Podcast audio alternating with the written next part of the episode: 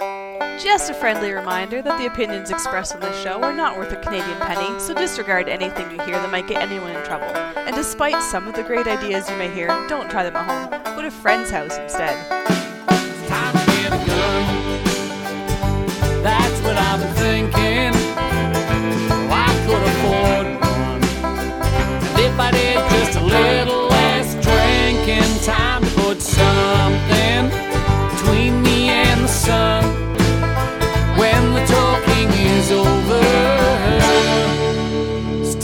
To get a gun. Hey, everybody, welcome to Slam Fire Radio, episode 423. This is September 23rd, 2021. I'm one of your hosts, Kelly Lynn. I'm Adriel Misha. And I'm Kyle. Half. Kyle F. Half. You just, you, you- oh, half. Okay. Half. All right. You're going to go with Kyle Half. All right. Uh, anyways, hi, everybody. I know that we've talked to each other quite a bit over the last couple of days. A lot, actually, didn't we? We I had that special episode on Monday. Yeah. I didn't put it out on the podcast though. I just left it live because, eh, Yeah. I who wants to listen to that after? I dropped in kind of, but then I forgot about you and I had to drive home and just like I was so depressed. Anyways, okay. I just didn't want to talk about it. All right.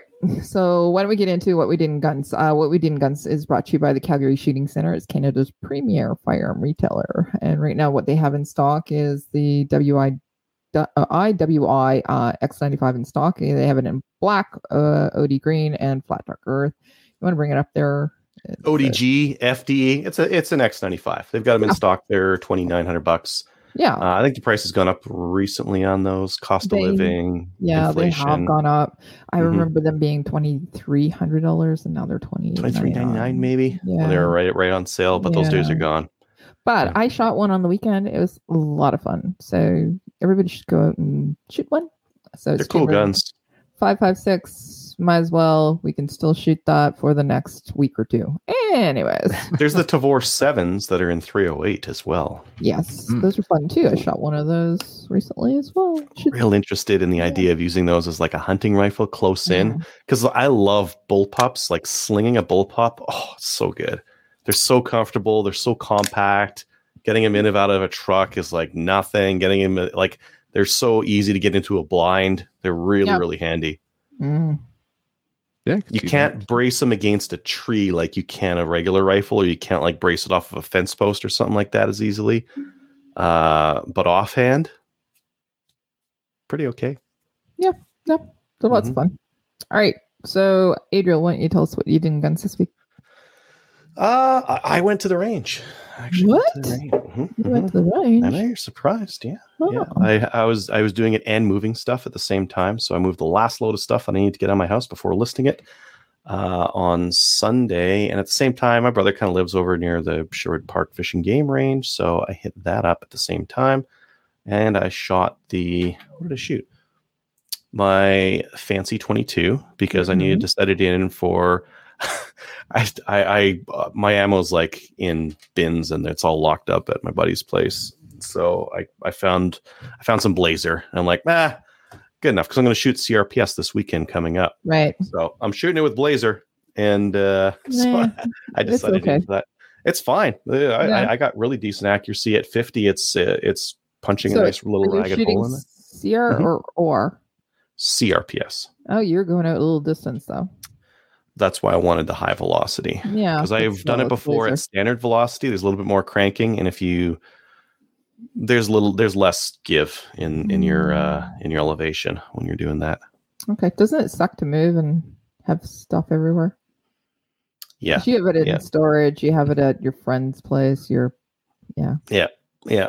and uh, yes, it does. I had to grab 308 ammo for that uh, Valmet as well, and and do a bit of shooting with that. Uh, fun gun, fun gun to shoot. Yeah? yeah, yeah. Pretty like shooting a 308 uh, semi-auto. There's like the recoil is very mild. I mean, it's a heavy gun. It's uh, it's gas operated. Uh, it had that bipod up on the front. Um, I feel like if I could shoot it off the grass prone, it would have been amazing because it had like real spiky feet on the on the bipod, so I, th- I probably could have preloaded it really nicely. Yeah. Uh, off the bench, it was just sliding all over the place, so I was just taking the full the full run of it, kind of a thing. But yeah, it was it was a fun gun to shoot. Uh, hundred percent reliable and uh, yeah, good accuracy out there. Um, I think that's it. I got uh three videos queued up with my editor, and I'm gonna have probably another couple tonight, and then I think Rick's gonna be out here tomorrow. Yeah. So uh, we're gonna set up a CRPS match, Nice. some do some long range 22 shooting. Cool. Awesome. Yeah. Sounds like you're gonna have fun. Yeah, I think so. And Okay. uh, no, that's it for me. Well, who you want to sh- throw it over to? I'm Half gonna me. pass it over to Hef. All right. Okay. Uh, it's spent a lot of time this last week out moose hunting. A few close encounters, uh, but wasn't able to close the deal.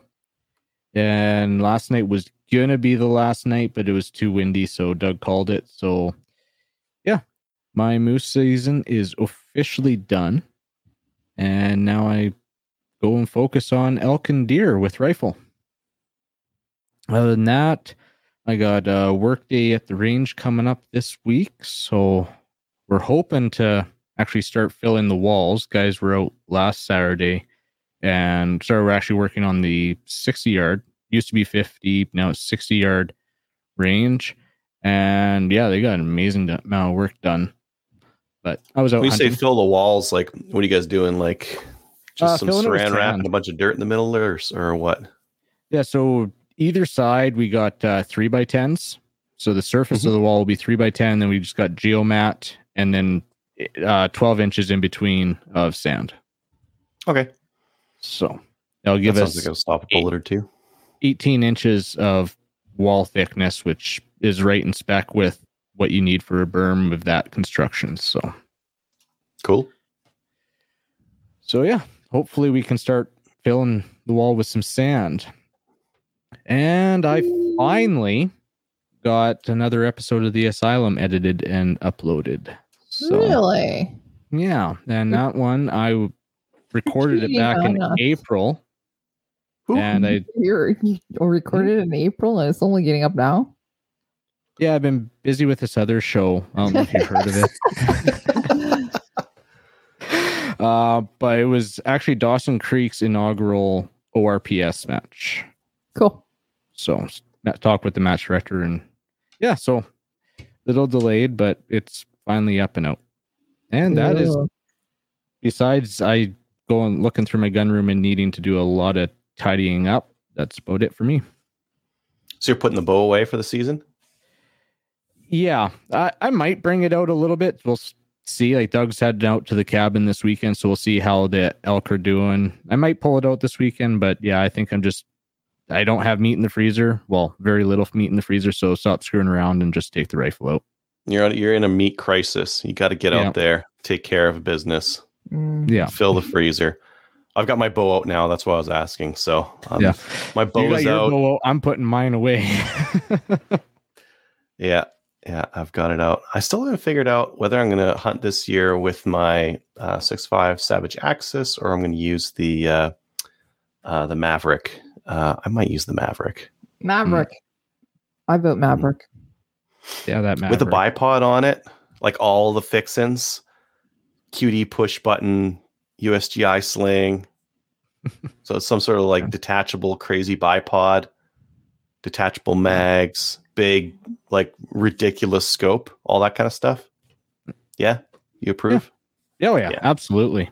hmm I was hoping to have my hunting rifle built for hunting season, but as we were talking Monday night, having some issues finding stocks, which I still have to go review, look at all the stocks that were mm-hmm. suggested there Monday night. So I'm still shooting the Tikka, but it's, instead of the 280 AI proof barrel, it will be just in its 25 aught six form. I'm sure that'll kill a deer or elk or whatever Oh. you're gonna point it at. It's already been well, not an elk, but it's already proven to kill a few deer. Mm-hmm. Couple. They're not bulletproof. A few, yeah. Yeah. Cool. Kelly, All right. so? I did a few things. Uh, last weekend I was in Lower Trent Valley, which is in near Trenton. It's in Frankford, Ontario. So I spent the whole entire weekend there. The first day that I was there, it was a maple seed, and uh, we did pretty good actually. It was, and by the way, we're upholding the new rain thing because it didn't rain at all. It was What? warm, 23 degrees and sunny, and it was awesome. Uh, the range itself is a great range. Uh, we've already booked for next year. There are two dates already because it's such a great range and it's close to home too. It's only an hour and a bit from my house, door to door, so I can drive there the morning of. Nice. So uh, we had a, a really great day. We had it was all adults. We didn't have any um, youth on the line, and we had four riflemen. And we promoted one of our instructors as well, one of our IITs, which is the instructor in training. We promoted him to a full instructor. So Kyle Kincaid was promoted that day. It was awesome, and it was overall it was a really good day. Uh, great shooters as well. Uh, we also had uh, we stayed overnight in Trenton and got up early the next morning and we went and had a ladies' day at Lower Trent Valley as well for the CCFR. So we had 42 ladies that came. Uh, we just basically had shotguns. So they were up on the shotgun range. They were doing trap. And then we also had the pistol bay working and also the rifle. And I was on the rifle range. And we had some really sweet, sweet rifles out. Uh, we had that Tavor that we were talking about previously that was chambered in uh, 556. And then we also had, uh, as a treat, we had the uh, Cadex. And it was the Kraken, I believe. Yeah, Kraken. So we did a draw for that. Uh, we had um, basically it was so much fun. All the ladies smiling from ear to ear. Uh, we had an opportunity to talk about the CCFR. We also had an opportunity to talk about making a smart choice the next day when they go to vote and things like that as well. So I just wanted to give a huge shout out to Lower Trent Valley. Uh, I wanted to say thank you to Dave, who is the president of the club for arranging all of this, and also to Nick, who is somebody who was our liaison for the Ladies' Day, and he did so much work. It was catered, they had prizes, it was awesome. So we had a really, really good day.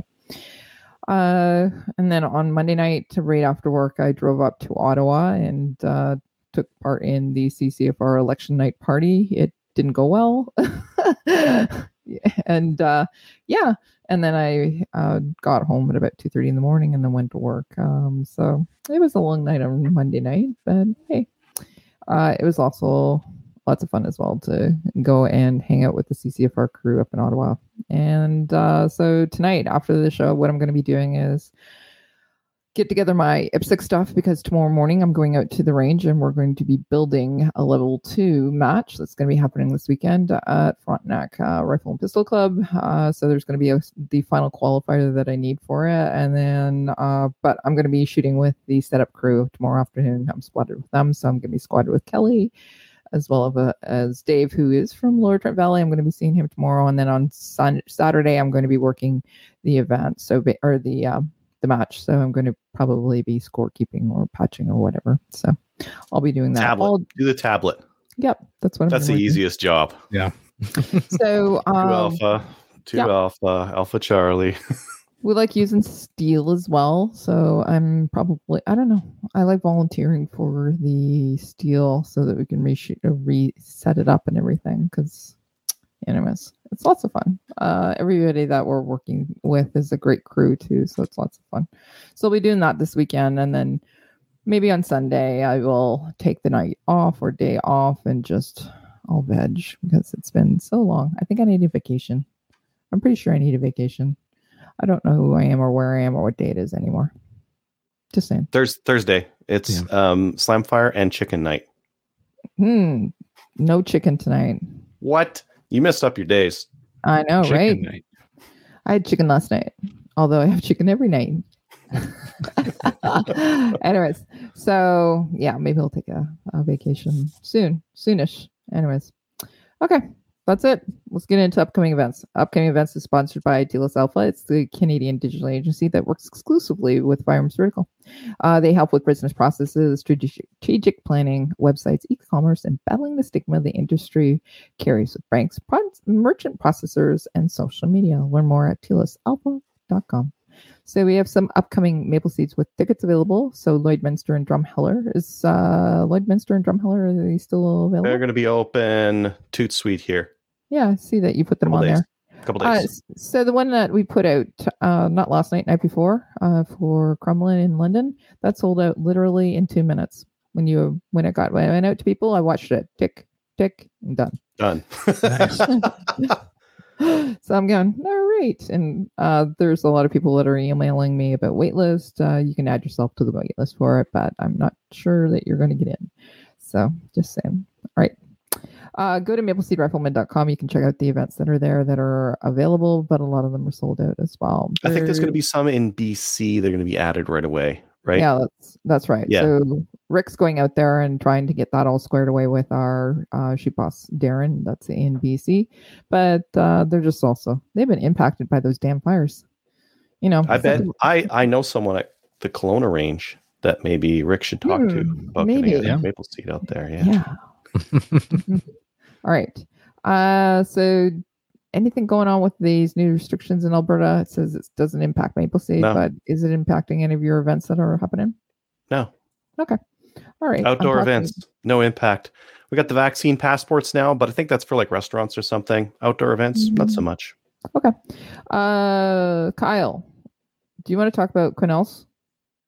Sure. Do- Uh, Quesnel is holding a two gun competition and night shoot November 6th and 7th. So Adriel and I will have to talk. Maybe we can carpool out there. Carpool night out there. match. Is it warm enough? Is it warm enough to shoot in November out there? I got enough Well, we- lights to put on guns.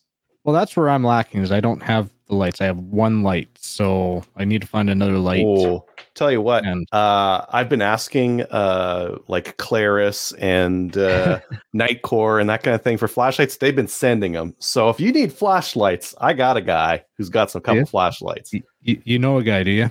Mm. Sounds good. Yeah. uh, I mean, Quesnel, beginning of November, it's a toss up, but I've shot three gun at New Year's. So in minus 20, which I've sucked, shot in but still November and December in Edmonton. I have to imagine that Quesnel will be nicer weather than Edm- Edmonton, right? Potentially. It's Hmm. still mountainous. So What's the drive? Okay. Dress for it. You both wear snowsuits, okay? True. You got yeah. Yeah. All right. It's Not that we November. enjoy it, but It's in the middle of nowhere in the mountains. And it's going to be cold. Just wear A nine hour drive. All right. oh, from Edmonton. That's not bad. Yeah. Yeah. There's not really a way to stop over in Grande Prairie on the way. It's it's not Oh. exactly. We can meet in Jasper. I was gonna say figure out a way to meet Okay, in Hinton or You Jasper. guys, after the show, you can plan your itinerary.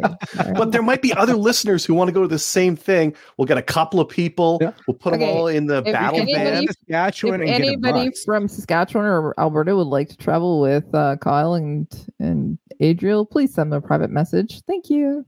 There, that's how you do that. Thanks, Kelly. You're welcome. All right, ready for Kevin? Sure. Okay. From Kevin S. Uh, Thunder Bay Combat Club or TBCC is holding their next IPSC match on Sunday, September 26th at the Nalalu. Okay. Um, as usual, uh, we'll be shooting four stages plus one qualifier, bringing 100 rounds to be safe. And the match fee is $20 prepaid on PractiScore or $25 for walk on. So if you Cool. are going to be holding a match and you want us to talk about it, send it to us like Kevin S did, and we'll be happy to do that for you. And we'll also have a Bonnyville IPSC match. That's uh, or I'm just putting that in there right now. So Mhm. like um I'm on their mailing list and they seem to be doing it every other week. They have these little IPSC practices. If you're in the Bonnyville or like somewhere in the in between Alberta and Saskatchewan, kind of in the middle area, uh Bonnyville runs these bi-weekly, it seems, IPSC practices. I would get on those because they're um inexpensive. Are they free? I don't know. Like I've been to I've been to a couple of them, and the last time I was in Bonnyville, they had one on the same day. I was like, oh man, I wish I knew how to grab my belt. But uh, uh, check those out if you're in the area. Cool. Perfect. Um, everybody's talking about my cooking at steak night, uh, and everybody loved it. Ruffled grouse, and I'm uh, officially the Slam Fire mom. Why not? I'm also the um, Maple Seed mom as Mhm. well as everybody else's mom. CCFR mom and uh, CCFR mom. How did I get thought that that old? I don't think you can. I, I don't just, think you can be the mom for the CCFR. I just turned around and everybody is like, "Oh, my babies have grown up." Push them out of the nest. I like pushing people around. Uh, Ladies' Day, stay tuned. We have some more that are coming up as well. Uh, we'll talk about that. Uh, Mighty Peace River, October thir- 2nd and 3rd. You want to talk about that there, Kyle? Sure. This will be the last week I bring it up because registration deadline is Sunday, but uh, my Peace Three Gun team match is in Peace River, first weekend in October, October 2nd, 3rd. $160 per two person team, and there are currently 22 teams registered. Wow. Yeah, so getting those numbers up. Uh, contact Stevo on Mighty Peace Three Gun page on Facebook to register.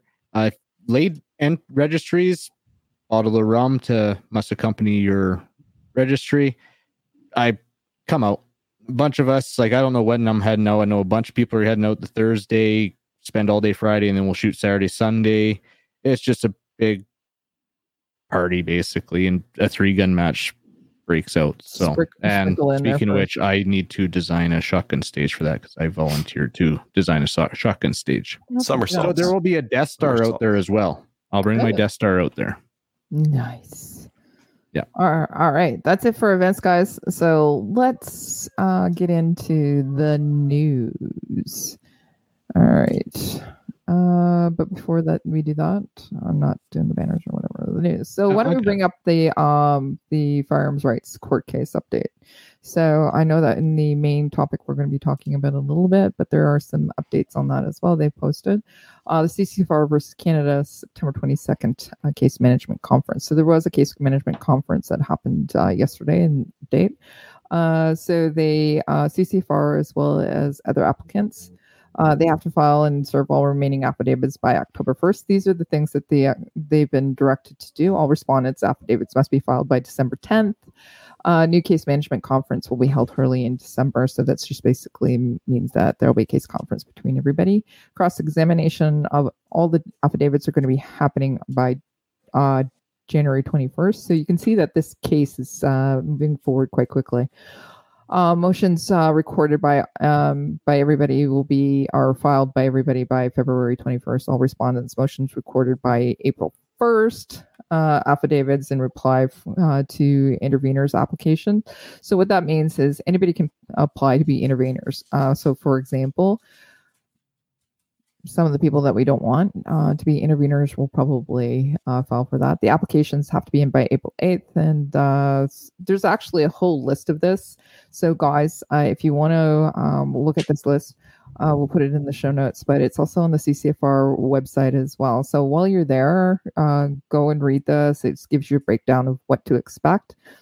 There's going so the last piece of it is they're expecting likely late summer or fall of 2022 to be a five day hearing, basically. So, but they've uh, already been told uh, some of the dates that things have to be scheduled by. Go and have a look at that. Uh, but uh, it, that being said, uh, the legal fund donations, it's more important than ever to start donating towards this because hey, the election happened and we didn't get the outcome that we wanted. So uh, go on over to this CCFR while you're reading this. Go and become a member or renew your membership, and also uh, send some money. Send an EMT to finance at firearmsrights.ca or donate at firearmsrights.ca or go to the donate button and click on that. You can also donate money that way as well because the OIC challenge is going to be a little expensive, and that's basically our best shot or the only shot we have currently right now. So, any thoughts on that, So guys? summer, summer next year Summer. It's going to be Yeah. moving at the earliest. That's that's the schedule right now. Other stuff I think- might get in the way. Right. So there might be some motions that put it into place. Like, for example, uh, they might file for an extension of the amnesty because I think they've already filed for an injunction on that uh. April 11th. I think they're hearing that. Yeah. So I think that's a Um, big one for for me is just the outcome of that. right, and the reason is Now that they actually have a full court schedule. Right, and the reason is because we only had two years amnesty, and it was April or uh, in place as of May first, right, a year ago. So that'll be the two year date. Just saying. Mm-hmm. Any other comments on it besides socks? Go donate. we have to continue Remember. going through with it. hmm All right. Uh, new gun stuff. Uh, so new gun stuff is sponsored by Bolt Action Coffee. Slamfire is a brand ambassador for Bolt Action Coffee. Has anybody uh, ordered the new stuff that's coming out? They're putting out another limited edition of November 11th uh, coffee. You guys going to order it? I'll order. I haven't ordered any yet, but I you will. should. You need to. Mhm. Talk to me after the show. Anyways, uh, the coffee is roasted in small batches. It really is some of the best coffee that you can get here in Canada. It's also veteran owned, so go over and do it. You can have it sent to your house by going to boltactioncoffee.com use the discount code SLAMFIRE, all one word, capital letters, and tell them we sent you. Order the new stuff because it's limited edition. It's a little Gucci. We call it Gucci because it's a little expensive, but it's worth it. All the money is donated back to veterans in our community. So go do it. All right, new gun stuff. Let's uh, take that away, Adriel. Yeah, you bet. Uh, so the first one I want to show is this new double alpha 550 mini case feeder. So the 550 is uh, is popular because it's one of the more inexpensive Dillons that still uses like full size dies, unlike the square deal. Um, but it it's not like go fast like the 650 or like the 1050 or anything like that. Mm. But it doesn't mean you can't just add a couple of things on it to make it really go fast. So Fast Toys has the mini case feeder. Um, oh, it's not bad considering 200 bucks and uh, feeds cases. Pretty, pretty good. pretty reasonable. Uh, to use the case feeder with 300 blackout, you need just need to Dremel some stuff. Neat. I love it. Cool. I But actually watched just- the video and he said you could Mhm. use it for two two three. Really? Yeah, Yeah. on the 223, look at video, that. I watched the uh, double alpha video that was on that gun Gunnets post, and he said up to two two three. Hmm. Like, I love it. It's a game changer for the 550. Mm, Very, very Adriel interesting. hot. Yeah, he had Adriel at Dremel, right? yeah. Yeah. You're, uh, you know me. Um, Yeah, I know. Yeah. So yeah, so that's the, um, that's the double alpha, and then you can get those at Fast Toys for 212 bucks. I don't know how Fast Toys prices their stuff. They've always got like really weird pricing. 212.14 for the price on that one. Uh, I, I don't care as long as they're inexpensive. Uh, and then the next one I wanted to show is S&J is going to have a batch of Beretta 1301 mag tubes made up. Uh, so if you want something that's specific for the Canadian market, uh, that is one piece of steel uh, for your 1301. Uh, S&J will have that. Awesome. Tell Simon we said hi. Okay. Alrighty, that's it. Well, let's get into the main topic, shall we? All right, we are live. And for the main topic, we're speaking with Daniel from Calibre Magazine. Daniel, welcome to the show. Hi there, Adriel. Nice to uh, nice to be here. Yeah, fantastic. So you're from Calibre Magazine. What other, what other kind of things do you have on the go? And maybe uh, let our listeners and, and viewers know about Calibre Magazine because some of them might be li- living under a rock. Maybe they've never heard of it. So Calibre's been been it for the last ten years. Um, I had my start in automotive journalism. Uh, I graduated high school in 03 and then went right into working at car magazines. Uh, worked through university there. Uh, after the recession, obviously the automotive industry took a, a little bit of a kicking. Um, Mhm. So I thought, you know, after that, I should go into the the, the stability of the firearms industry um, with print media, no less. So um, I did, and uh, it's been ten years of that now, and that's the full time thing. This latest um, a few weeks, we've been pretty pretty distracted with this gun vote uh, effort that we did, which was a strategic voting engine, um, analyzing some of the ridings. Um, and trying to find ridings where there were enough gun owners uh, that we might be able to influence the outcome. Um, ultimately, voter turnout in this election was the, the story of the day, and, and people just didn't go. Um, so it wasn't, we didn't see the results we wanted from it, obviously. Um, result we wanted, I, I don't think is anyone's surprise.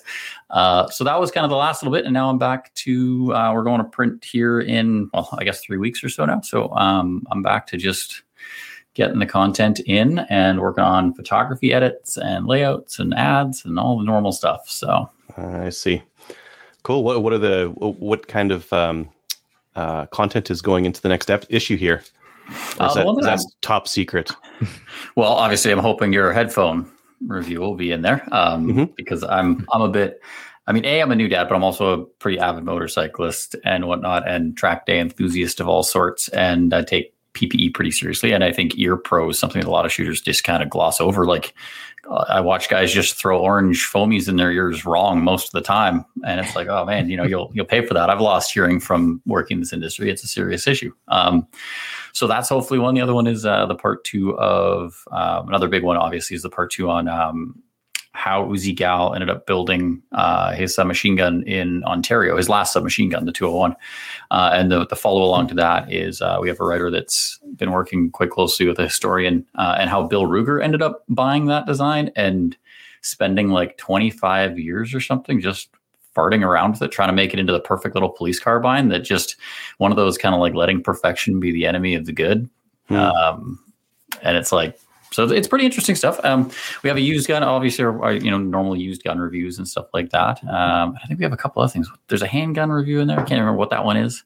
Oh, Beretta 92X, I think. Um, but we Okay, got a bunch yeah. of stuff in the calendar that's kind of, it's hard to keep track of because it's kind of the, this is the time of year where we do the, we're wrapping up this year's content and trying to schedule out all of next year's. So it's kind of the, oh God, there's so much. Yeah, yeah, exactly. Uh, And where can uh, where can people find the the magazine? Like where where can you buy it? Is it subscription only? Can you buy it in stores? Uh, it's you can get it in stores. So we send it out to I believe 150, 160 something retailers. It's mostly independent retailers. So like not Cabela's, Canadian Tire, and stuff like that. Um, they actually don't want it there because it has ads for the independent retailers in it. Now, the Mm. independent retailers we send it to don't have a problem with that, oddly enough, which is why people should always buy their guns from independent retailers. Um, but yeah, so most of your independent family run shops here in Vancouver or down in Vancouver, that would be the uh, the reliable guns, the Wanstalls, that type of stuff. Uh, Mhm. Otherwise, you can go to calibremag.ca slash subscribe uh, and get it for it's 30 bucks, and we will mail you six copies directly to your door every two months. So, well, one copy every two months leads to six annually. Should be good. you will not get six magazines every two months. That would, yeah, no, Yeah. I'd be dead. If the math checks out, I think that'll work. Yeah, that's pretty reasonable. Uh, that's Yeah. for uh, for a specialty magazine like that, and of course, you've got the website as well, where you've got a lot of content on there, right? Yeah, and and that's I think the, the big thing that anyone listening and thinking about it, the money just goes back around to the content because we try and kind of maintain the position. I mean, I'm for my own personal interest in the firearms hobby is is largely like I got into it with um, sporting clays and trap shooting and shotgun sports, uh, largely because that was the only accessible shooting sport near where I lived. Hmm. Um, but as I get further into the hobby and as I've gotten, I mean, I've been in it now for 15, 16 years, I think, shooting um, and professionally doing this for 10. Um, my own personal interest is trending more towards the historian type stuff. And I've really struggled when I'm writing a lot of my historical content, specifically on Canadian content. I struggle to get it. I struggle to find out the stuff. Like when you go like, oh, what's the history of Cooey? I don't know. Where where was it? You know, Cobourg. Okay, well, where was the factory in Cobourg? You have to dig so hard to get to this stuff.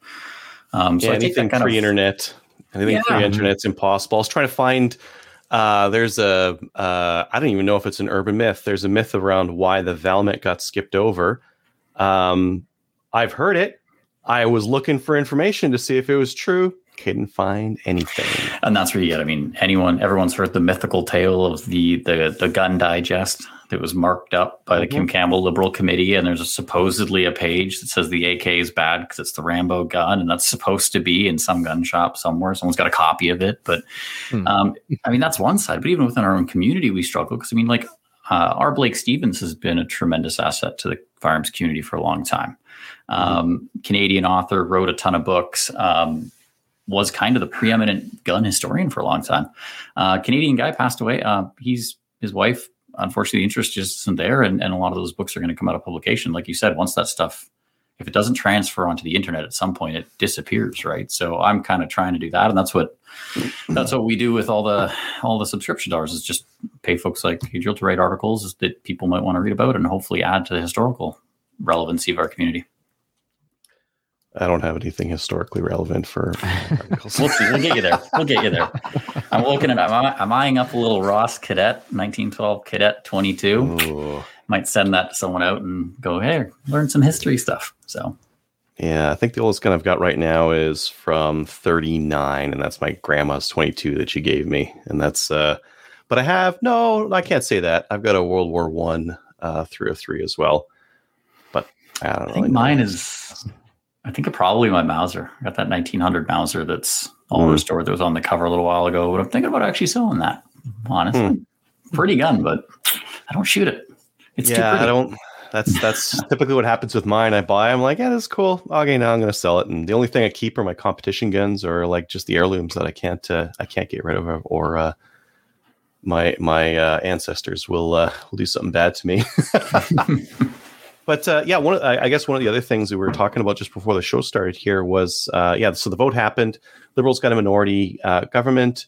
Uh, they had promised a whole bunch of crazy stuff in their platform. Uh, some of it uh, fairly impactful. Some of it stuff that we already kind of have. Um, what, what's your take on it? What's uh, what do you think is going to happen over the next, let's say, eighteen months? Let's pick that number out of out of the air or by random and see what do you think we could happen over that time.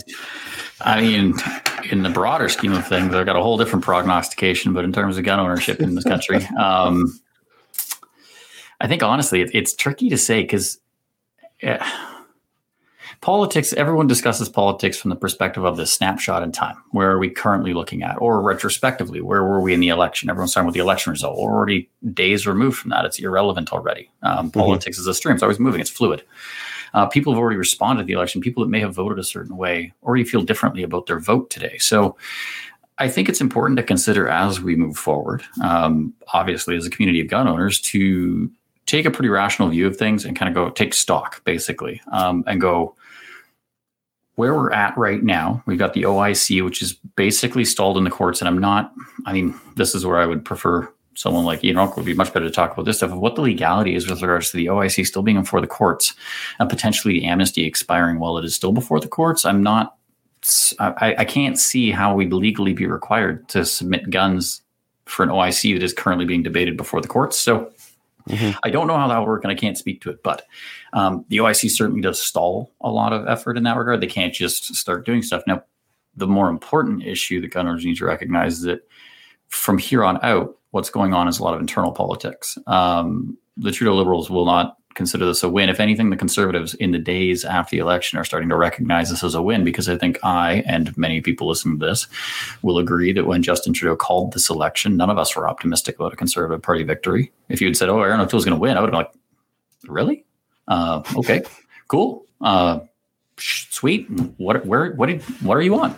Um, but it got better, and that's I think the disappointment. You know, we all saw it kind of go up, and then the disappointment Yeah. slump at the Yeah. end. Yeah.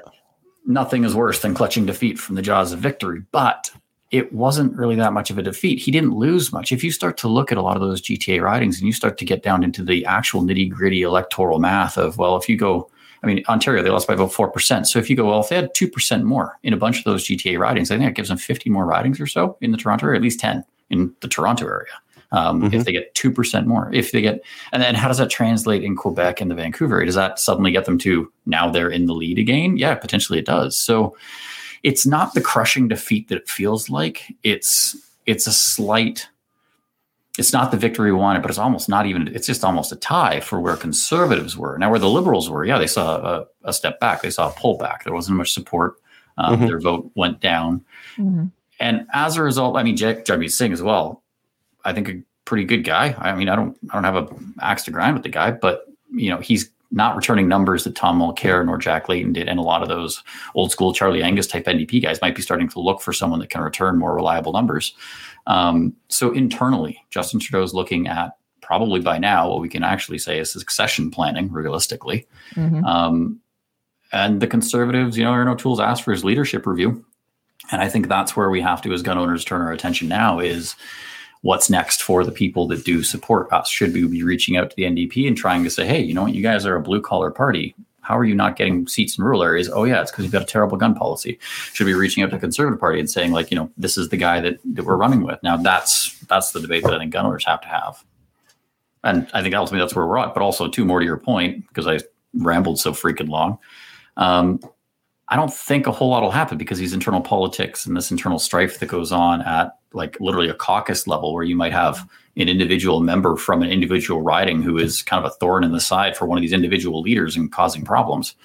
Um, that'll take up a lot of time. So I don't expect that we're going to see a lot of movement on this Mhm. unless there is a high profile crime. And that's always the the second there's a high profile shooting, man, there's the political catalyst. They they'll do everything that they've wanted to, and every single other party will support them. Yeah, yeah, and I guess like there's a couple of things from uh, legislation that's already in place that's a little bit troubling that they could just deploy and make things either a mild pain in the butt for us or a major pain in the butt, depending on where in the country you are, right? Uh, and in terms of uh, uh, helping those cities uh, ban handguns, whichever way that's going to happen, or uh, or the OIC. But I think I think that, I I would hope that for the OIC uh, we're able to get a the appeal on and stay on that so that uh, uh, if we can um, see what happens with the court battle, right? Yeah, I think you know minority governments typically don't last very long. It's 450 something days, the average minority government in Canada. Um, it's not long. This one lasted a lot longer because of COVID, and they had the emergency powers, so they could operate largely as a majority. Um, we won't see that this time. And people brought that up in the previous election. Said, "Oh, it's a it's a minority; they don't last, etc." And then COVID, you know, kind of blew the world up. But we kind of have to go back. We can't we can't let that impact and be like, "Oh, it's just gonna be that again." No, I think the House, the the result returned was largely the same electorally. Like you probably have the same MP you did before, but it doesn't feel the same. Like I said, I think I put a comment where like, and I said it in another thing of the, this this election was really kind of window dressing for the next one. This one's set up. No one was unless someone was going to get a strong result, which it was pretty apparent no one was going to. Mhm. Um, it, it's going to be kind of asking for a reset. I also don't know. I mean, there are serious questions that if gun owners are looking for reasons to feel good right now, here's some. Uh, can Trudeau win a majority? Yeah. Those, those are questions that the Liberal Party is asking itself right now. Can he win another majority? I mean, just twice. He can't. I don't think he can. Yeah. Um, Well, for the next know? election, there's there's going to be a lot of fallout from COVID, whether it be uh, inflation or affordability that are that are going to be problems because of uh, just the, the damage that it does to the economy and the damage that governments do when they when they try to uh, uh, handle this kind of thing, right? Uh, well, so there's my, that's so that's my big prognostication. Is I honestly think between the uh, the economy, we're, we're one quarter into a recession. Well, not a recession. We're one quarter down. Uh, GDP Mhm. shrunk in the last quarter, and the first month of the fourth quarter was already showing a shrinkage. So, it, two quarters in a row with shrinkage in GDP is a formal recession. So, we may Yep. see recession headlines around Christmas. Uh, inflation obviously double the estimate unexpectedly, so that will probably continue. I actually kind of expect that we'll see Trudeau actually. This is my wild ass guess, so hold me to it at your leisure. I think he's going to take a walk in the snow sometime around Christmas. Uh, I think he's going to say that the dealing with the COVID crisis and saving all of our lives uh, has been very hard on his family. He's going to have to take time away to deal with that, and I think he's going to hand the reins off to Christopher Freeland. And I think the rest of the parties, right around January, are going to see that as a massive attempt to rebrand the Liberal Party, and they'll pounce on that as an opportunity for an election. And I suspect that we're casting ballots again before next summer. That's So my he's a- Hmm. So he's already said 18 months uh, if he doesn't get a majority. We already knew that, but we also Yeah. know that uh, with the uh, the turnout for the election and the results, that all of the parties will be going and basically they'll be going and uh, looking at uh, new leadership for each of the parties. And you're absolutely right. Uh, he's already making waves about uh, setting up Christina Freeland for the uh, for the next leader of the of the Liberals. So yeah, I believe that too. I'm not sure it's going to be in January, um, but I know it's going to be soon, and or that's my feeling as well, based on the conversations that I've had. So, um, yeah, I think that you're on the right track there. And I- don't think anything's going to be enacted right away. Uh, one of the reasons is because, again, uh, like you just said, uh, some of the leaders have did not show well, like Amy, uh, Annamie Paul, as well as uh, Singh. He didn't do as well as they had hoped, and also also. Um, they're going to have to have because they're a minority. They're going to have to support of those other parties, and they're going to be going in and electing new leaders, basically. Yeah. or going to, yeah. So It could have been it could have been a lot worse. Like most of the provincial governments when they when they did their elections during COVID, they took strong majorities. Uh, well, except for Mhm. Nova Scotia, but that happened after the feds announced this thing. Um, Mhm. So, like going into it, as, as soon as he announced it, it was like, ah, here comes, here comes Yeah. the majority, because everyone's going to be like, oh, it's during COVID, okay, gotta gotta leave the captain steering the ship, can't change captains midway. But uh, I was kind of pleased to see it just being like, nope, you're you just get a major a minority, and that's all you get. well, essentially, it was six hundred and ten million dollars spent on exactly the way it was. The only concern, though, and this is the biggest flank that's been opened up for gun owners in this, is that a lot of conservative pundits, including people in the Conservative Party, are going to be looking at this election's results and saying that it swung on the gun issue. And they'll incorrectly, they will incorrectly attribute the swing to the issue of guns and not the handling of it. And I read there's a fantastic article from Matt Gurney where he interviews a Conservative Party insider today. Totally recommend reading it. Uh, good post mortem that goes through all the issues that they sort of confronted. And one of them that they just addressed was that they don't know how to communicate on guns. And they absolutely don't. I mean, they don't have. I mean, Fred DeLorey, they love to point out that Fred DeLorey was an NFA lobbyist, but it was for three years. He's a professional lobbyist. He does this for a living. He's worked for numerous groups. Uh, three years with the NFA does not necessarily. I mean, I'm not an expert on gun politics. let's be I've been covering it for ten years. You know, like Dan, let's be real. He was tainted in the last election. Um, not, maybe tainted is a bad word, um, but it wasn't a good thing in the last election, and it was again linked to O'Toole in this election. And people actually have long memories on some things, uh, and it was brought up. But we also know that there was reasons why the first debate was held in Montreal. And they didn't have anything else uh, for O'Toole, and the gun issue was one big one. Obviously, they turned it around because uh, the Conservatives were in quite a substantial lead uh, going into the French language debate. And then uh, the French language debate brought up guns, and then also the response, which he had to actually uh, respond to, basically flipping, and then that lost his core demographic, or essentially those hardliners in the core demographic. And that, again, uh, made people think about some of the other parties that were available to them. The other parties. I wonder. Uh, uh, it would be. I would be really curious to see a survey on when if if they were to survey people on like why they voted the way they voted because we talk we're talking about guns Mhm. because the news was talking about guns because the liberals are talking about guns. Do people actually care, or do they No. care about other stuff? I, I assume that they do their their homework and this polls well, and that's why they they they hammer on it, right? But So, like like- that's that's like looking at a business and saying, okay, they're marketing at an NHL arena. They must be doing that because it because it works. And I I'm in marketing, and I know that uh, plenty of businesses do that because they just Okay. want to appear like they got a big swinging dick, and it doesn't do anything for them. So those people that were ca- consistently vote conservative, uh, that maybe are non-gun owners, because there's a lot of conservatives that are non-gun owners. Uh, the other parties were trying to use some of the pandemic, and they did it successfully. Uh, some of the pandemic measures to to swing people over from the conservatives over to another party. That's it. Sure. No. But they like the, the conservatives pulled away some from from the left. They left a little bit on the right for the PPC to pick up. Yeah. I think, I mean, Leger and uh, Angus do public polling on the issues beforehand, and they're they're the primary, and I think they're still the internal primary pollsters for a lot of this stuff. Um, but ultimately, they found that uh, pre-election, and this is where you, so guns are guns are an asymmetric issue. Um, when you actually poll the general public and say, you know, when you drop a ballot in the box, what's the most important thing to you? It is always healthcare, the economy. It's number one and number two. And guns never even ranks within the top 15. The highest we've seen it was 12th at one point. This was like back in 2011, I think. Right. Um, this election, it wasn't in the top 15. But by the midway point, when Erin was tanking, the assault weapon ban was the number one reason for voters in Toronto, as polled, not to support the Conservatives. So it becomes a thing where they they won't Hmm. vote for it, but it becomes a They'll reason not to support it. someone. Right. And that's Right. where it's it it demonstrates Well- itself as a as a communications problem masquerading as a policy problem Okay. because we so- don't have a policy problem. No one's as many people die from lightning.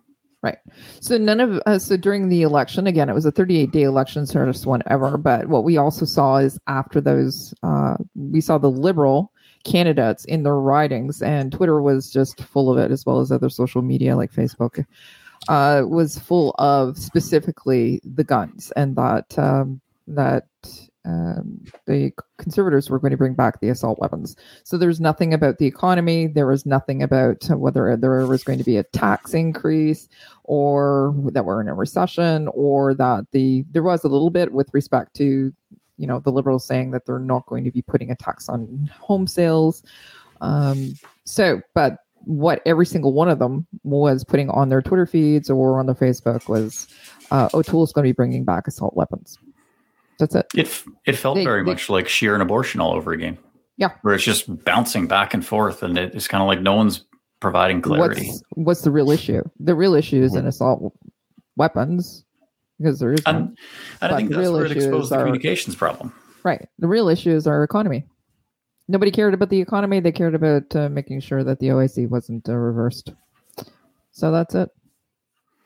And I wish that he'd been able to pivot because I think uh, if he'd had a, a, a good a good comms uh, brief on this file, he would have been able to pivot so immediately to, okay, Mr. O'Toole, are you going to ban the air? Are you going to uphold the ban that Trudeau passed last year? No, because the ban he passed last year are not assault weapons. They're firearms that are very rarely used in crime, and it'll cost us 1.7 billion dollars.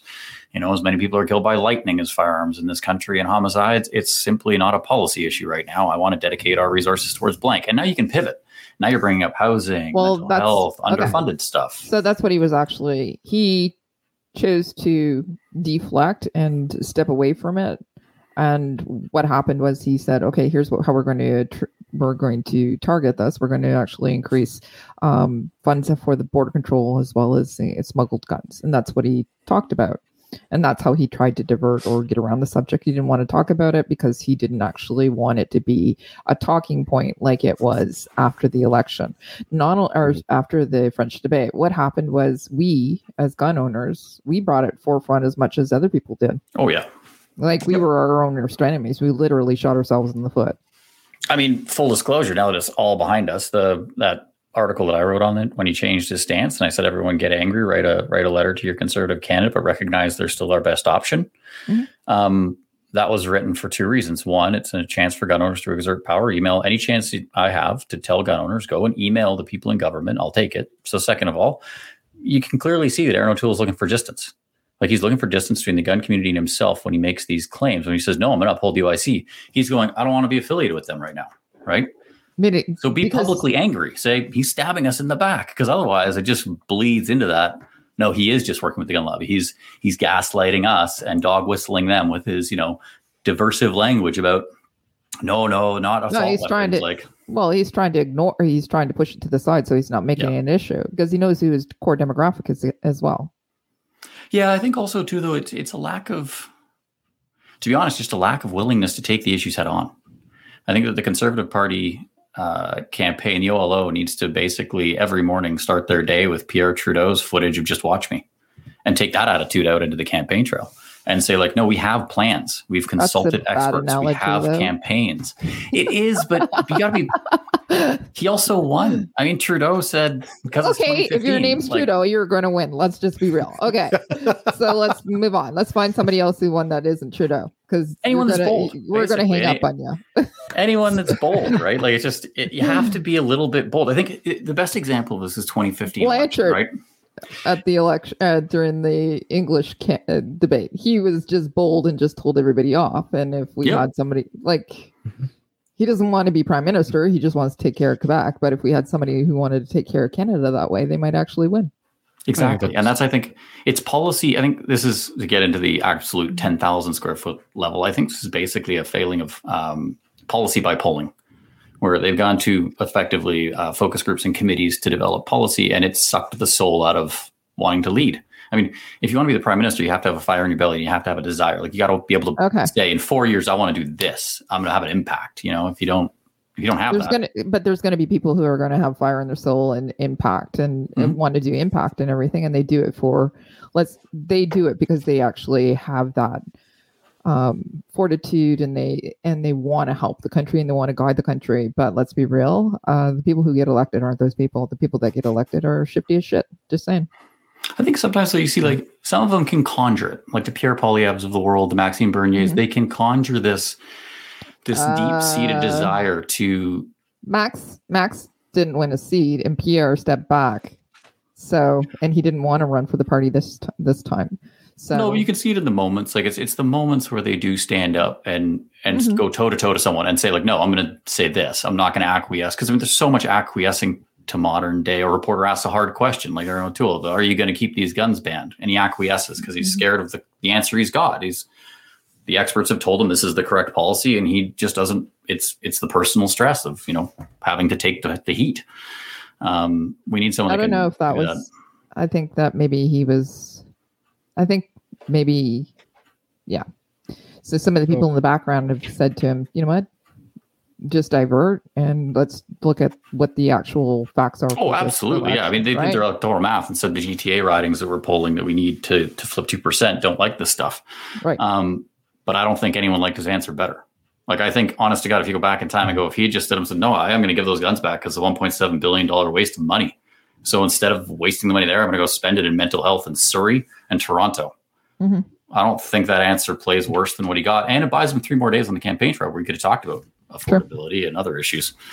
So here's a question. Um, if he didn't flip flop, if he stuck to convictions, said yes, and and pivoted like you were suggesting, which do you think would have hurt more? Sticking with uh repealing the OIC and sticking to the guns in his conviction, pivoting like you were saying, or or even not even just pivoting it like you you said, just sticking to your convictions. Which do you think hurt him more? the the not sticking to the convictions because we've seen him flip flop a couple times on a few different issues, or was it? Yeah, I mean, given the vote result is effectively the CPC base with the vote turnout that we got, you can say that they they basically got everyone that always votes CPC voted CPC this time. Um, so given that, you can kind of take the candidate almost out of the equation. Said they just did what they do. They did the party did what the party does, and the candidate largely didn't influence this positively or negatively. So with that said, I don't. I think he probably would have done better because a this is this is where this is. I don't have the data. I'm sure that Fred DeLorey is screaming somewhere, going, "No, you didn't see the polls, buddy. Like, shut up." But um, effectively, I kind of feel like uh, there was a lot of polls around the issues of trust this election. Trudeau not having it, his ethics scandals, whether or not people wanted this election in the first place. So when you set the stage with all that stuff, um, you're really looking for a politician. People are looking to elect a politician who they can trust, who's going to be square, straight up, tell them the straight goods, not bullshit, that kind of thing. That's where I do think if he had just said no, and I'm not going to because here's the following reasons. Everyone that owns those guns gets a daily criminal record check. It's going to cost two billion dollars, et cetera, et cetera. Um, I think that would have played out better because up until that point, he had successfully done a great job of playing the well versed, intelligent, unafraid policy nerd. Where, you know, Erin, you're talking about privatizing healthcare. Well, wait, no, actually, hang on a sec. I'm talking about adding it. You know, not Mm. he didn't shy away from that. He wasn't. If you're not scared to wade into the healthcare issue, which is so freaking complicated, I don't know why he was afraid to just say like, because when everyone asks him the question, this is where I feel like he didn't have an expert. He needs an expert to literally say the first words out of your mouth have to be this because that's a soundbite. It has to be no, I will not support the confiscation of semi automatic rifles from people that get daily criminal record checks to keep them at a cost of over probably $2 billion to Canadians. That's more than we spend subsidizing the RCMP federally. Hmm. There, there's your soundbite. Now it's not a question. Now people are going, Mr. Trudeau, why are you banning these guns? It's going to cost more than the RCMP stimulus does every year. What? Why? Why don't we just double the RCMP or, I don't know, add port police to stop any of the drugs? I think that Um, if I think that if uh, we had switched the English debate and the Quebec debate, the dates and the times and the questions, that it- there might have been a different uh, outcome. Maybe. This, this The afford- so affordability weird. would have been good. It would have Yeah. it would have been good to talk more about affordability. I think it's it's probably going to be the, the thing that people regret the most over the next couple of years Yeah. is Mhm. not getting a, a government in that was more concerned about affordability. Yep. And uh, yeah, I think in two in two years' time, I hope it reaches a, a boiling point of people pissed off about affordability. Well, Dan's absolutely right. We're headed into a recession. We're going to be seeing at uh, the sustainability of housing. It's not going to be happening. Uh, people aren't going to be able homelessness, everything. We're not going to be able to basically by Christmas time. Good. Yeah. Yeah, I think yeah. I mean, Christmas Well, in the time long is when you term. get all the consumer debt headlines or the thing that they run around Christmas time already, right? They love to talk about credit card debt at Christmas time. yeah. So, Well, I'm looking. I'm I'm old enough to remember uh, a couple of the um, really bad times where mortgage rates were almost twenty percent, and I'm thinking that we might even be headed in that direction soon if we if we can't turn things around. Yeah, I they'll probably they'll probably be inflate it away. They'll they'll inflate it away before they do that. Oh, I hope. Oh, God. Anyways, this is so uplifting. I know, right? no, it is. It is. This is So this you- is why you guys talk about alcohol so much on the podcast. you need to to get through it. Gee, we'll be think- we'll I be drug you, addicted, uh, homeless, but we might have a cooey. Yeah, I think. Well, get, so two years. Let's let's say it takes two years. Let's say it doesn't happen by Christmas. If it happens by Christmas, like God help us. But uh, let's say it takes two years. Uh, the country's going to be in a worse condition. Right for change. I think people people don't vote out the leader when the country's doing fantastically. They will vote out the leader if it's doing not so fantastic. And uh, two years And is that's, I think, about right. One one to two years is about right for this whole thing to blow up. All Yeah. the debt and all the. Uh, I can't handle that.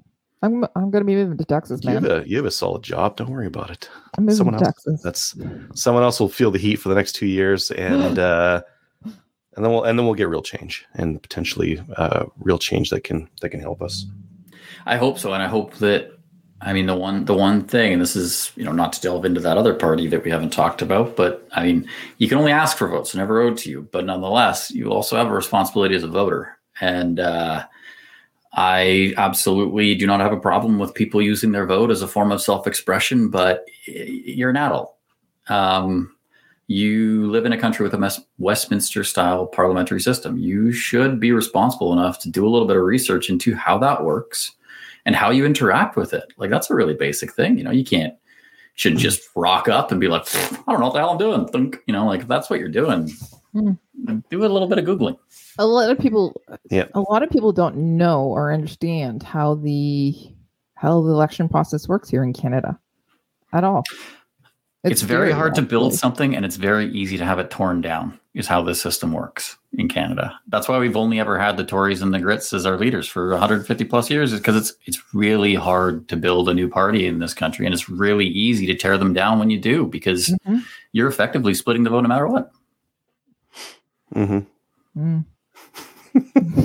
yes i am dating myself i am that old okay and you're absolutely right. The ppc uh let's just name them uh the ppc uh they are not going to be a viable party for several even a couple of decades at least. Look at what's happened with the green party ndp as well. So Will they even survive this? mm, i'm not sure I mean, Max has said he's going to have a leadership review, and I'm wondering if that also means that they're going to start bolting infrastructure onto that party. Like, if they're having a leadership review, maybe people ask questions like, "Hey, maybe we should have a say on our party policy since we're the members." Mhm. Um, and as they start adding that infrastructure, it'll just take away what that party is, which is basically a, a right wing QRF. Like it's just a Right. quick, reactive, emotional, like I said, form of self expression. It, it's it was gun owners that got angry instead of gun owners that got angry and thought about what to do. But who was who was the backbone of that? so it was gun owners that got angry, but who also bolstered it and gave them a few more votes. Let's be real; they went. Uh, they still didn't get five percent of the vote, so they're not going to be. So they have no seats. They don't have a leader that was able to get his seat, obviously, since they have no seat, and they didn't get five percent of the vote. So they're not official. They're not going to be invited to anything for any upcoming elections either. I thought they got five percent of the vote. What? No, I thought they got No. five percent of the vote. Well, No, they're still at four percent. And I feel like, I mean, I'm not trying to sound judgmental because I I know some people here in Kelowna that were kind of PPC supporters. Um, none of them are the sort that are going to stick around for things like plenaries. Just going to say it now. uh, that ain't going to happen. So I'm not really sure if this, it, it might just kind of lose its momentum as it gains officialness almost, uh, if anything. Because I mean, I- as people start having to be like, what, I got to, I got to work with an EDA to be a, a PPC or now? I may as well just be a CPC guy. This is just big government. I think that it gained uh, it gained popularity or gained people, and it's based on what we're currently going through. And I'll I'll be honest with you, Canadians are not happy about everything that's been happening in the past year and a half with this pandemic. People are just tired, and I can appreciate that. I'm I'm tired. Do you think the election would be different if it was held today? If everyone elected, like, it, just not, not, not, not if that one didn't happen. If we could all just do a redo. If everyone said, you mm-hmm. know what, go right back to where you pulled, drop another ballot in. We're not really sure how this one went. How do you think that would go? I think it'd be worse for us Uh, because yeah. what I what I see on Reddit and that kind of thing are people like, oh, we lost to. If we only would have voted strategically here, we Mhm. would have got the the conservatives out. So potentially it'd be it'd be worse. I think it actually would have had a little bit of a change in some areas. People would have uh, NDP might have come out better. I also think that Um, there's some things that were released today that had a li- might have had a little bit of an impact on the liberal Yeah. uh, votes as well. So Weird that that was released today. So I know, strange. right? I don't know how that happened. Anyways, yeah. Yeah. so Ryan Ryan Semper said that the PPC is listed as a corporation with no constitution, no policy, uh, convention. No, they haven't, and no. Basically, uh, Max just appointed himself as leader, so no leadership race. Uh, so if uh, a leader makes themselves a leader, uh, so he's going into it, makes all the policies and has no accountability uh, through a constitution. What is it? Dictatorship. So, Mhm. well, I watched I watched a documentary yesterday on this thing called LuLaRoe, where people basically paid in to multiple levels of a marketing system, and it, it had a plan that Mhm. looked like this. And I think that's kind of similar to what Max is building. It's it's triangular in structure, you know, and you pay in, and the money just goes up to the people at the top, and then everyone at the bottom just never gets anywhere. Okay, I'll say it. He needs his salary. He needs his 100 and, 110, Yeah. 120,000, and he doesn't have a seat in parliament. Let's be real. Or a resume that would get him a job anywhere. Like Well, you he left a- top secret documents at your girlfriend's house. Like Yeah. anyone that's ever handled anything to do with top secret anything, why were they even at his girlfriend's house? Like well, there's Oh, yeah. be- there's yeah. he's so yeah. small government, he doesn't even believe it when he's in it. Yeah. but awesome. yeah, Yeah. he is a lawyer. He and he has he's been a uh, MP for the Conservatives. He knows he knows he knows Parliament. He knows what he's supposed to do. Yeah. Um, yeah, good chat about uh, about politics. Um, Dan, uh, where can people find more about uh, Calibre Magazine? oh, Facebook, Twitter, and calibremag.ca. Um, C A L I B R E M A G.ca, spelled the Canadian way. And the Americans pronounce it Calibre, which is always fun when I go to Shot Show. yeah, they, I, uh, yeah. It's, hi, I'm here from hi. They, you know, my name, my ID. Oh, Calibre. See, That's a, it. I think it's based on like you know Aguila ammo too, right? They I, call I it don't Calibre. complain. Yeah, I always, I mean, I always get a kick out of there's a German magazine called Caliber as well, exact same spelling, because obviously German. And Yeah. uh, yeah, we went drinking with those guys last year. That was fun. Those Germans, man, oof, they put it back. don't know anybody that's German. Just saying. yeah, Um, yeah, right. Yeah. awesome. Well, definitely. Uh, yeah, I, I'm sure. I'm sure it would be easy to to sit here and, and talk for another half hour, an hour about uh, about politics and what could be coming for us as gun owners. But uh, we'll have to have you on on a different night, uh, Dan, to uh, to dig into it a little bit more. But thanks for Anytime, coming man. on, and uh, yeah, it was definitely a pleasure. Yeah, awesome to be on it. I've, I've listened to it since, I mean, God, it feels like, well, oh, 15 some Forever. years almost like, yeah, like I remember when episode one came out with the little microphone bullet logo, and I was like, that's a cool logo. Um, so it's been a long time. So Yeah, sorry about Awesome. that. yeah, no problem. Anytime, man. Now that I got my sweet studio set up too, it's a lot easier. All right. Definitely. Yeah. Awesome. Talk to you guys later. Thanks, Dan. Later, Dan. Thanks. Once again, thanks to Dan for coming on and talking about, uh, well, basically what's happened this week. Maybe we'll have him on again and hopefully, and maybe by January, see if what he said comes true. hmm Mm-hmm. All right. I don't want to do another election that soon. I hope you guys are wrong.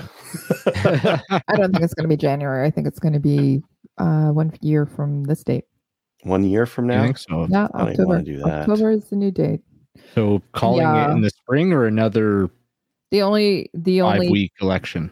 Yeah, the only thing that I can see of an election coming up anytime soon is if uh, with a new budget that comes out and there's no confidence vote. That's my just my thoughts. Not that I have anything. I don't know anything about politics at all. Just saying. You know some people who do. No, I do, but I'm not. I haven't talked to them about it. But I think that Mm. there's a budget that's going to be coming out, and I'm not sure it'll be supported. Uh, but I do know that the lateral, the uh, leaders for the other parties, they're going to have, they're going to be putting in a leadership uh, race that's going to be happening because nobody did very well in this election. Nobody. How can nobody do well? Any of the parties do well? Like none of them. They all did crap. They're I think that's ge- that's generally politics, though. You just dislike everyone, You vote for the one you dislike the least. No, I'm saying that all the parties did poorly this time. Depends on your Like, perspective. Annamie Yeah. didn't win her seat, right? Max Oh, didn't win the, his uh, seat. okay, okay. So Yeah, some some parties Matt, did poorly.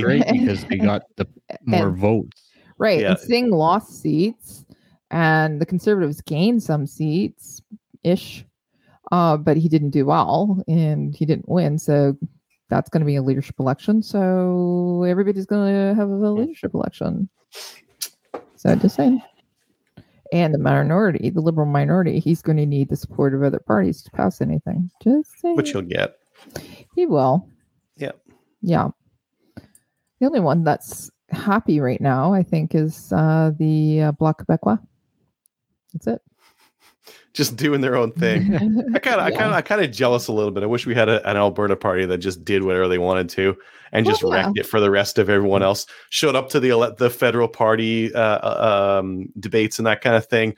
Picked and choose what they answer, not really caring about all the other stuff. Oh yeah, if I oops, I Well- pissed off the other provinces. Doesn't matter. okay, so Quebec, uh, Quebec sets precedence with that, and they are now considered a uh, nation. Why can't uh, Alberta do that? And they use their distinct status as uh, being a francophone, um, a francophone province. Uh, can, you know, Alberta can be a distinct society as well because they're all rednecks, right? I was wondering Yeah, where that's you're our going with. Sorry, Alberta. Just It's fitting. kidding. I so wanted you guys to laugh, but it's true though. It is a distinct society as well. Berta. Berta. Yeah. Yeah. Mhm. Okay. Uh listener feedback. Let's get into it. Uh listener feedback is sponsored by Army DC Gunsmith. By the way, I placed an order with Denis today, actually last night, and he fulfilled it today. My God, that man is so nice. And he also turnaround time is so quick. So just anyways.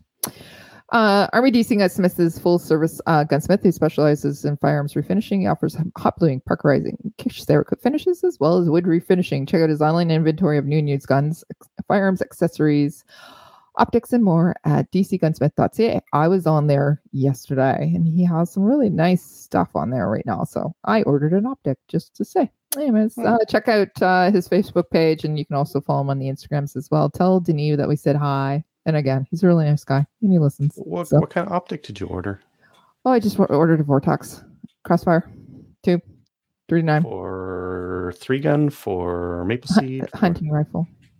Just a Hmm, cheap hunting rifle. Yeah. It's fine. Anyways, Yeah. got a good deal. And again, he's sending it out right away. So super fast. Service is wonderful. Tell him we said hi. Anyways, all right. So, Adriel, can you read this email? Hi, handing out CCFR pamphlets over the last three days. I was watching people's reactions. Costco, shopping mall, residential streets. Some avoid eye contact and you in general. Some seem not to care. Some said they already voted liberal, but most with the reaction showed a disgust and hate for blackface. Comments like, Are you kidding me? or Not this guy. That was encouraging, but I'll be surprised if the libs get a boot. That's from Chris. Anyways, so obviously he wrote this before the election, so we already know what happened. So he is correct. Um, but that's not the um, that's not unusual. We got some of the same reactions from people as well. People once they got the pamphlet, they were pulling up their signs too. Hmm. So it was interesting. By the way, the leadership race here in Kingston, it was the closest it's ever been.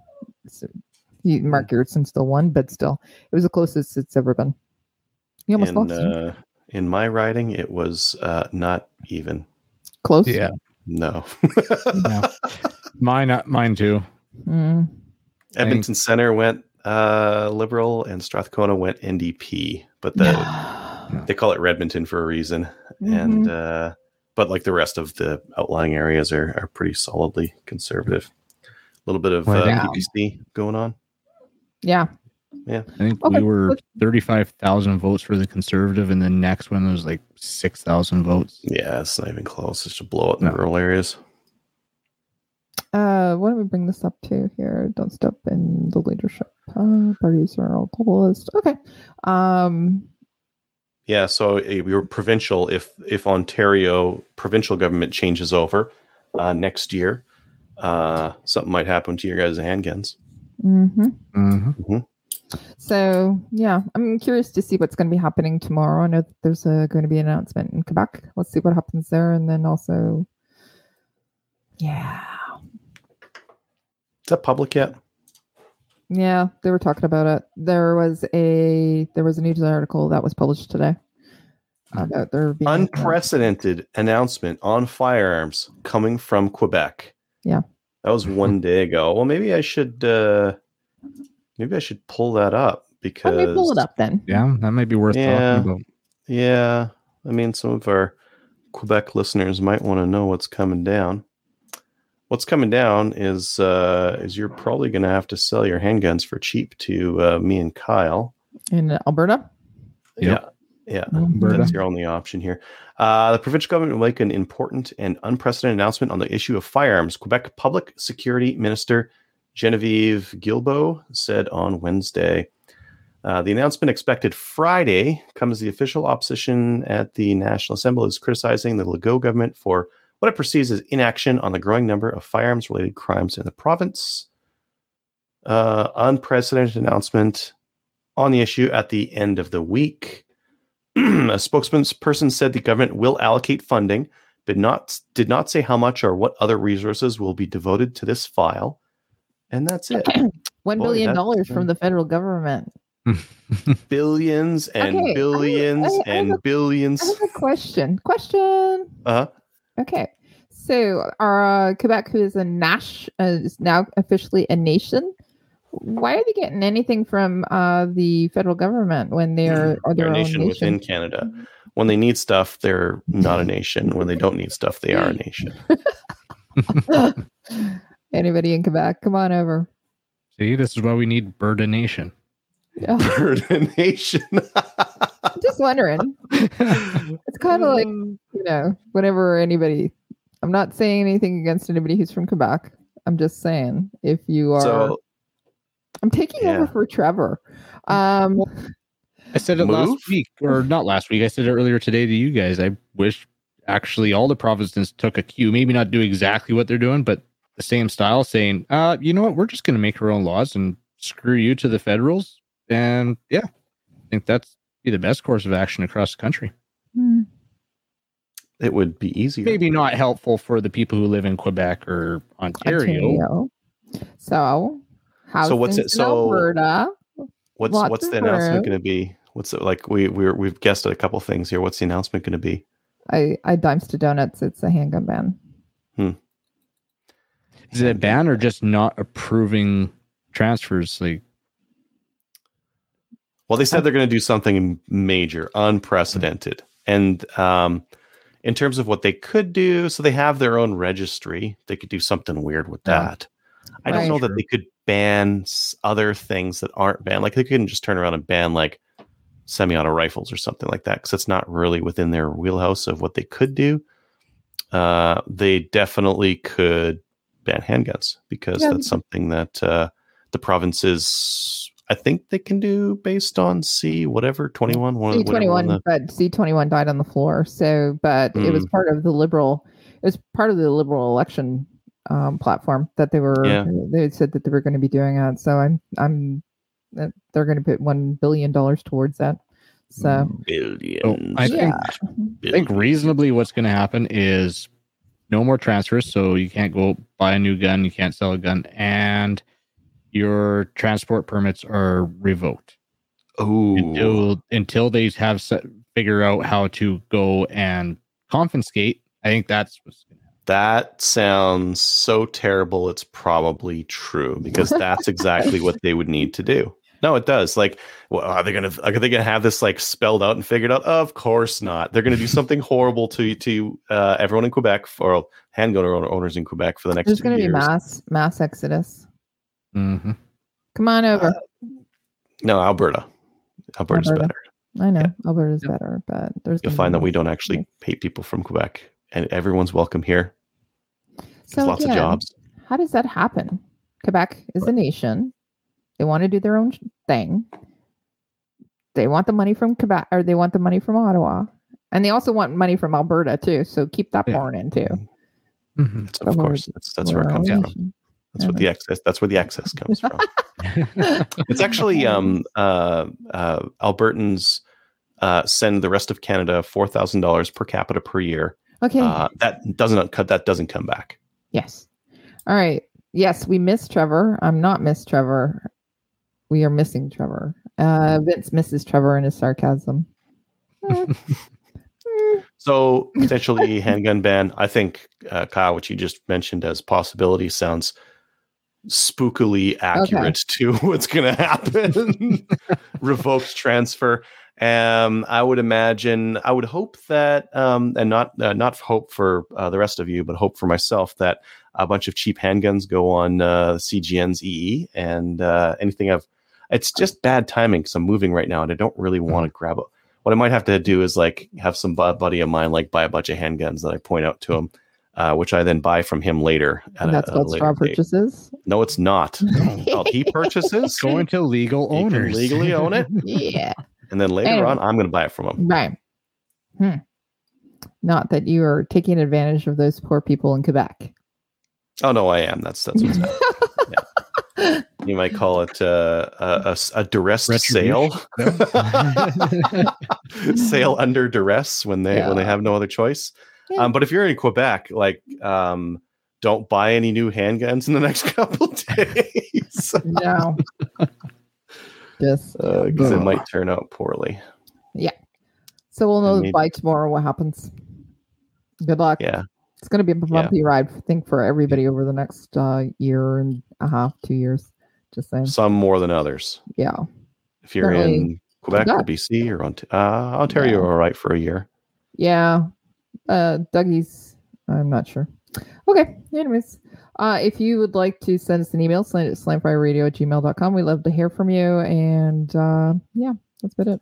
Patreon supporters. Uh we have no new Patreon supporters, but if you'd like to support the show by and allow us to get content to you, go to patreon.com and backslash the backslash or forward slash slamfire radio. Um and then we'll make sure that you get some swag out to you. And I think at some point we're going to be doing new swag. At some point, we need swag. I'm out. Poor Mo has to sell guns Get or move that. or move. Moving's an option too. I think can he not move to the Ontario side and just work in in Montreal? I don't know. He should. Or He's an anglophone, anyways. think long term and just come out west, or even Mhm. longer term and move to the states. I'm just moving down to, down to Texas. I'm gonna go and hang out with uh, Chris and Tim. Texas love would be Texas. awesome. I love Cro- Texas. So nice. Yeah, I'll be. I'll. I'll sleep in their shed out back. Anyways, okay. Uh, shout outs, Adriel. Oh yeah, just to the the Maple Seed crew, they did uh they did a match on uh not a match, they did an event on Sunday and uh didn't need to be there. And now it's just it's just happening. So fantastic. I'm multiplying now, Kelly. There's gonna be multiple shoot bosses. I know. I'm at that point too. It's exciting. mm-hmm, mm-hmm. And not Nice. only that, we're multiplying with the same name. So you know what? That's cheating. There's not very many Adriels out there. Come on. hey, you know what? Blame your parents. They should have named you Chuck, or they should have named you Steve or Mike. Mike. Steve or Ryan or Mike or something like that. Yeah, yeah, Yeah. that would have that would have done it. But uh, no, it's it's fantastic. It's um like one of the things we need to do to to make this thing work long term is we need other people taking it up and uh, and running it, succession planning, and uh, and it's happening. Yeah, Yeah. yeah, it's it's it's looking so good.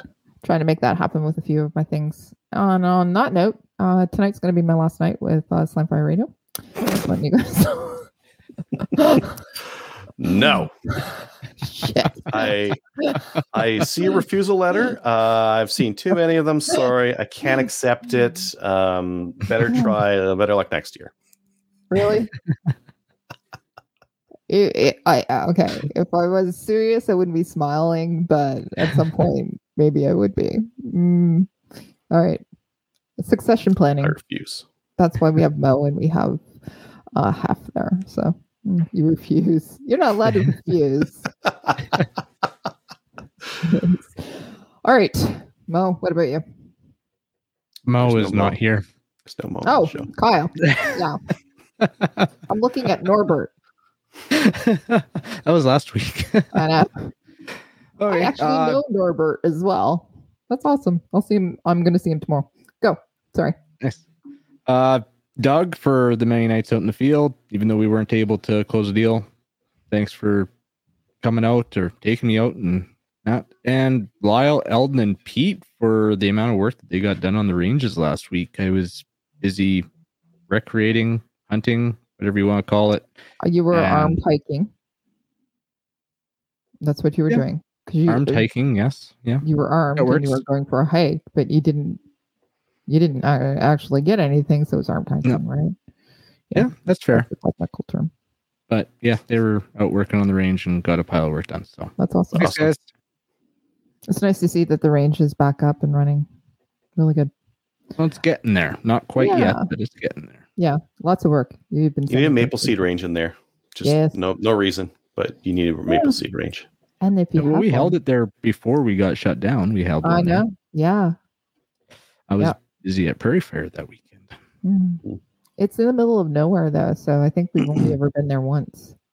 It's not Yeah. that far from me. Yeah, it's only been the once. Yeah. Yeah. So if you build it, they will come. Mhm. I know a guy. All right. So for me, I just wanted to say thank you again to Nick and Dave from Lower Trent Valley. I also wanted to say thank you to all the RSOs that worked at the Ladies' Day event. We had uh, eight or nine of them from uh, CCFR, but we also had a huge ton of volunteers that helped from Lower Trent Valley as well. They were the glue that held everything together and made it work. And 42 women had an amazing time. So I just wanted to say thank you for that. Also to the Maple Seed staff that worked the uh, the Maple Seed on the Saturday.